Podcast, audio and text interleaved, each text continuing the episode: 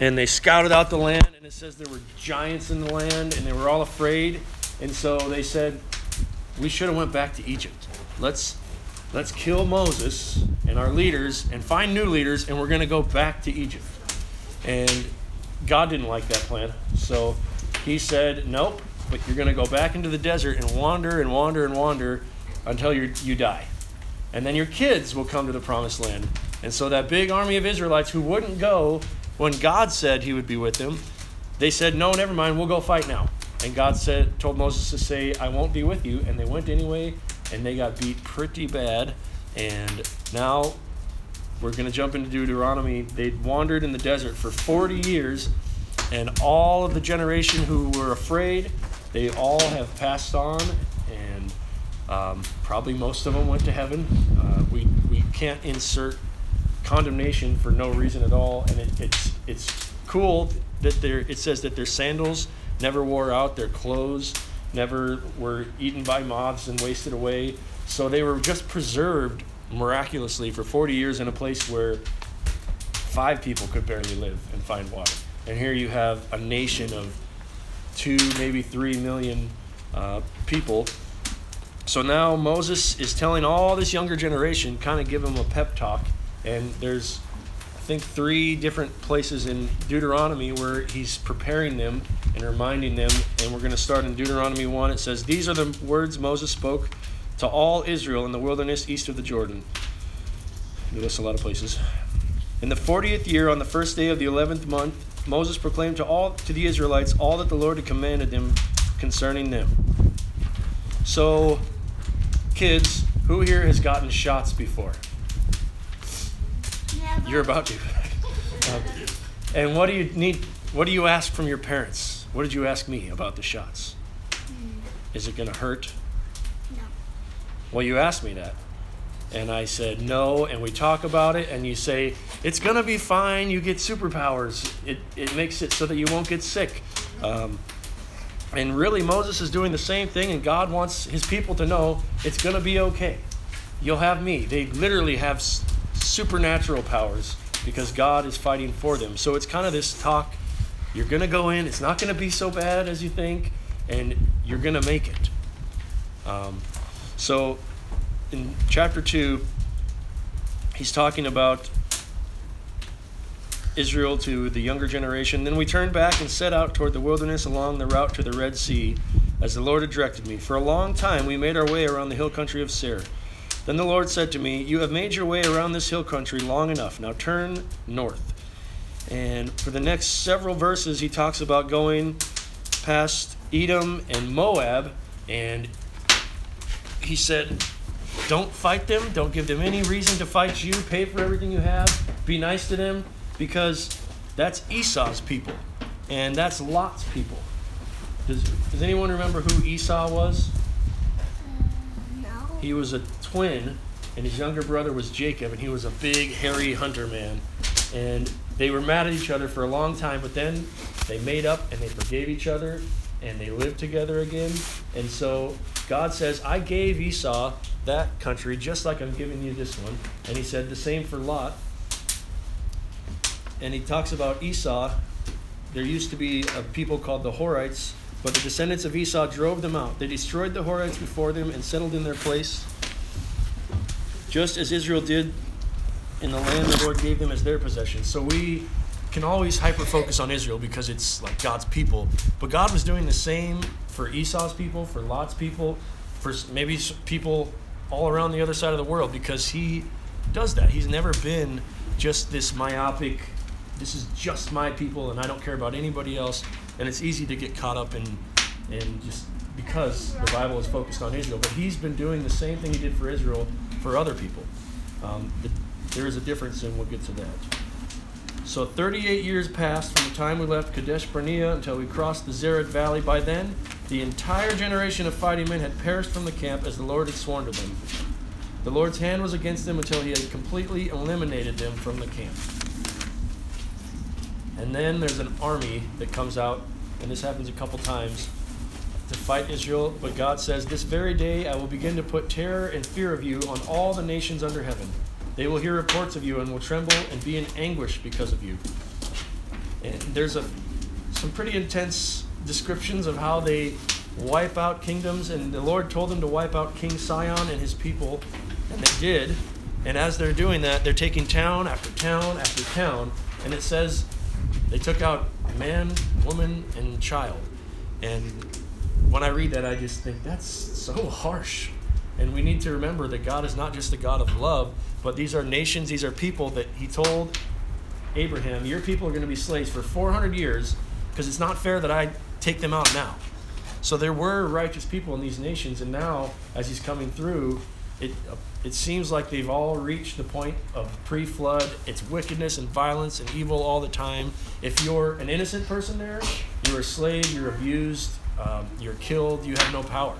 And so we also can't read condemnation of every man, woman, and child into these nations that, that God is, is giving to Israel and allowing them to destroy man, woman, and child.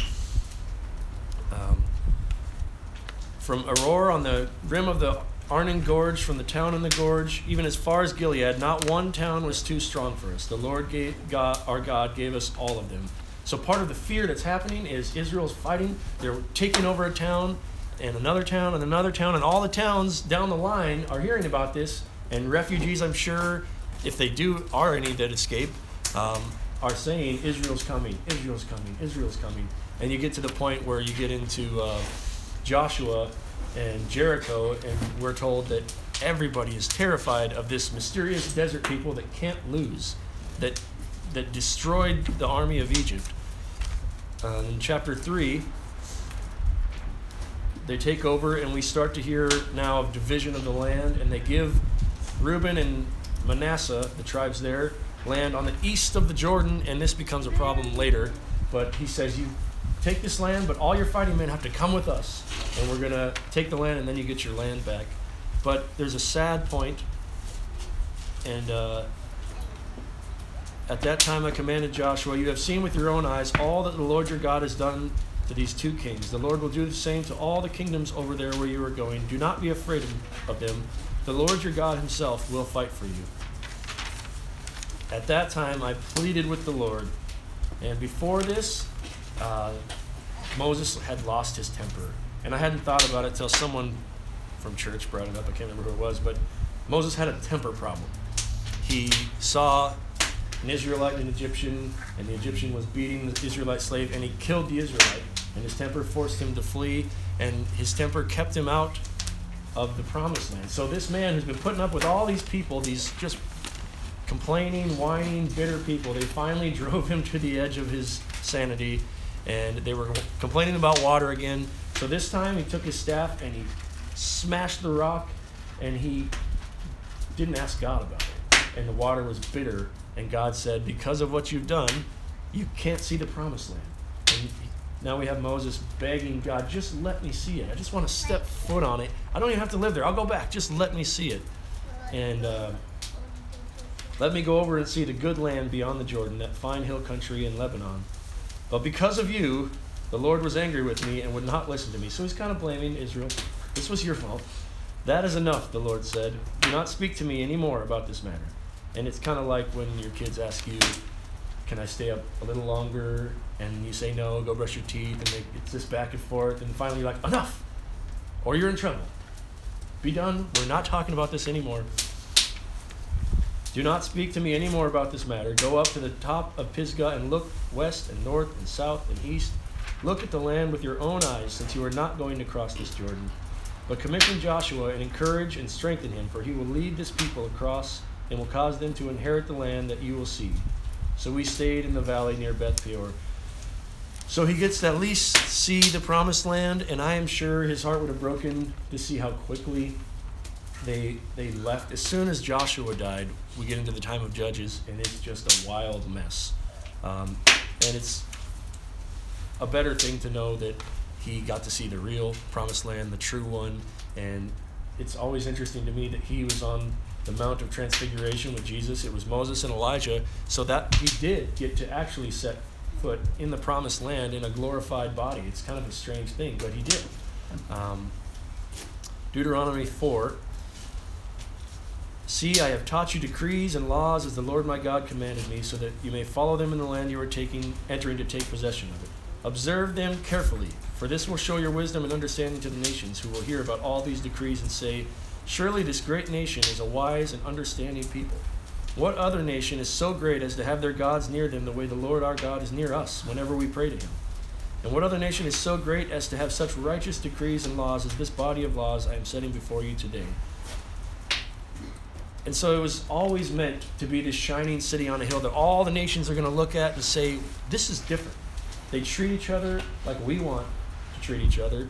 They inspire us. They've called us to the temple. You can become a Jew. Um, and he, the Lord talks about the Egyptians among them and he says, Treat them like a brother. And remember that you were foreigners in Egypt. Um, to become better at obeying God, you need warning, reminders, and perspective. And that's something just to think about real quick right now. What parts of your life are set up to constantly remind you about God, to warn you of disobedience, and to give you good and thankful and grateful perspective? Because one of the ways you can be happiest is to live gratefully. And oftentimes we just live thinking about what we don't have or what we want and you know lose some pictures. So what in your lifestyle gives you reminders? What gives you warnings? And what gives you perspective? Meeting together regularly, consistently, and not having it as an option. And it's cool that, like, even this many people got together in this crazy time. But just being around Christians is one of the surest ways to just instill what you have to have in order to maintain obedience with God. And he says, Only be careful and watch yourselves closely so that you do not forget the things your eyes have seen or let them fade from your heart as long as you live. And that's just what happens as humans. We've all been there. We all know what it felt like to be saved, to be baptized, and that excitement and that rush. And if you don't have these reminders, they will fade quickly from your hearts. Um, and these people had seen God part the waters, and they'd complain a month later. And how quickly do we get to the point where we're not relying on God, that we're just whining and complaining about life? Remember the day you stood before the Lord your God at Horeb when he said to me, Assemble the people before me to hear my words, so that they may learn to revere me as long as they live in the land and may teach them to their children. And over and over throughout Leviticus, Exodus, Deuteronomy, Numbers, teach your children, teach your children, teach your children. And we live in a time where the government wants to teach our children some weird stuff. Um, other people are really critical of how other people parent, and it's just kind of this is this even okay to do? And we have to almost worry about how we parent. That's not biblical. We should be treating and teaching our children as God requires, not anything, any government, other people, whatever it is. Um, but to feel that intense responsibility, even if you don't have children, to be a Christian example, to point to God, to let kids see you at church and think, I want to be like that guy, or I want to be like that woman. Idolatry forbidden. You saw no form of any kind the day the Lord spoke to you at Horeb out of the fire. Therefore, watch yourselves carefully, so that you do not become corrupt and make for yourselves an idol, an image of any shape, whether formed like a man or a woman, or like any animal or on earth, or any bird that flies in the air, or any creature that moves along the ground, or any fish in the waters below. He really covers absolutely everything because he knows they're gonna. There's a fish god, there's a sun god, there's a a frog god, and they came out of Egypt where they had idols for everything you could even think of. So he has to be this specific. And the air and the sea and the ground. And then and when you look up to the sky and see the sun, the moon, and the stars, all the heavenly array. So he covered the earth, now he's covering space. Do not be enticed into bowing down to them and worshiping the things the Lord your God has appointed to all the nations under heaven. But as for you, the Lord took you and brought you out of the iron smelting furnace, out of Egypt, to be the people of his inheritance, as you are now. And it's that reality that God is more interested in making us holy than he is in making us happy. He deliberately put his people for 400 years in an iron smelting furnace in slavery because it wasn't fair that they just took the land from the people that they were about to, that they're, they're coming up on now. The Lord, oh, Oh, yeah. The Lord was angry with me because of you, and he solemnly swore that I would not cross the Jordan and enter into the good land the Lord your God is giving you as your inheritance. I will die in this land. I will not cross the Jordan, but you are about to cross over and take possession of that good land. Be careful not to forget the covenant of the Lord your God that he made with you. Do not make yourself an idol from any form of anything the Lord your God has forbidden. And here's a pretty famous line For the Lord your God is a consuming fire, a jealous God. And we usually think of the term jealous as sinful uh, or jealousy as a bad emotion, but I don't think it is. If God has it, it must be pure. It must be good because He's the lover of our souls. And we, sh- if, as a husband, I'm going to be jealous. As a wife, you should be jealous of of your of your husband's time or your wife's time of of conversation. Maybe, if, especially if you start to get too intimate with someone who's not in your marriage, there's just that feeling that, that can rise up, and that's a good feeling. Um, we have a God who is jealous for us. And we're wrapping it up here. And I want to finish just with God saying, Has any God ever loved a people like this? And we talked about how God is working throughout all the world and not just with Israel, but there is something special that He has done with Israel. Has any God ever tried to take for himself one nation out of another nation by testings, by signs and wonders, by war, by a mighty hand and an outstretched arm, or by great and awesome deeds, like all the things your Lord God did for you in Egypt before your very eyes? You were shown these things so that you might know that the Lord is God. Besides him, there is no other. From heaven, he made you hear his voice to discipline you. On earth, he showed you his great fire and his words from out of the fire. Because he loved your ancestors, and this is the first time God says he loved anybody in the entire Bible. It took five books, it took thousands of years, and now we hear from Moses that God loved their ancestors and chose their descendants after them. He brought you out of Egypt by his presence and his great strength, to drive out before you nations greater and stronger than you, and to bring you into their land to give it to you for your inheritance as it is today. Acknowledge and take to heart this day that the Lord is God in heaven above and on earth below. And that's a good verse for a fridge or a door. Acknowledge and take to heart this day that the Lord is God in heaven above and on earth below. There is no other. Keep his decrees and commands, which I am giving you today, so that it may well, go well with you and your children after you, and that you may live long in the land the Lord your God gives you for all time. And so that's the first pump up speech that Moses gives Israel, and there's going to be two more. And He's got warning, he's got encouragement, he's, he's got perspective. Just don't let these things fade from your heart. And we can have that constant prayer as well. Those, those things that we know to be true, it's not neutral. The enemy's always trying to pull them from your mind, from before your eyes, to make them fade from your heart. We, in our body of sin, also wants to remove these good things because they don't let us get what we want right when we want it. So, kind of three things to think about. When it's time to move, to take action according to God's promise, will you go? When you know there's something you need to do, will you do it? Or will you be like the original, the older generation, and say it's too much, it's too hard, there's no way we can do this? And some of these promises that we're meant to do and told to do or to, to obey are uh, hospitality, repentance, forgiveness, evangelism, making disciples. Maybe there's somebody that you've lied to and they don't even know it, and you know you should confess to them and say you're sorry. Maybe there's somebody that's hurt you, and, and you know you need to, to, to address it and have a little conflict in your life, even though it's the last thing that you want. There's so many things that are going to come up that you know God wants you to do, and you can hover right on the edge, just like Israel did, and get pushed back and fail, and then you get another chance. And God is the God of second and third and hundred chances. So you never have to feel like I've just failed. I'm done with that part. I'm just not good at that. You can keep trying. And, and we have a God that, as we go through the Bible, lets his people keep trying and lets them fail, and he still loves them. And this was the ancestors he said he loved were the ones that just constantly complained about him and frustrated him. He even threatened to wipe them all out, and yet he says that I have loved. Do I live in a way that I am constantly reminded to obey and keep God in perspective?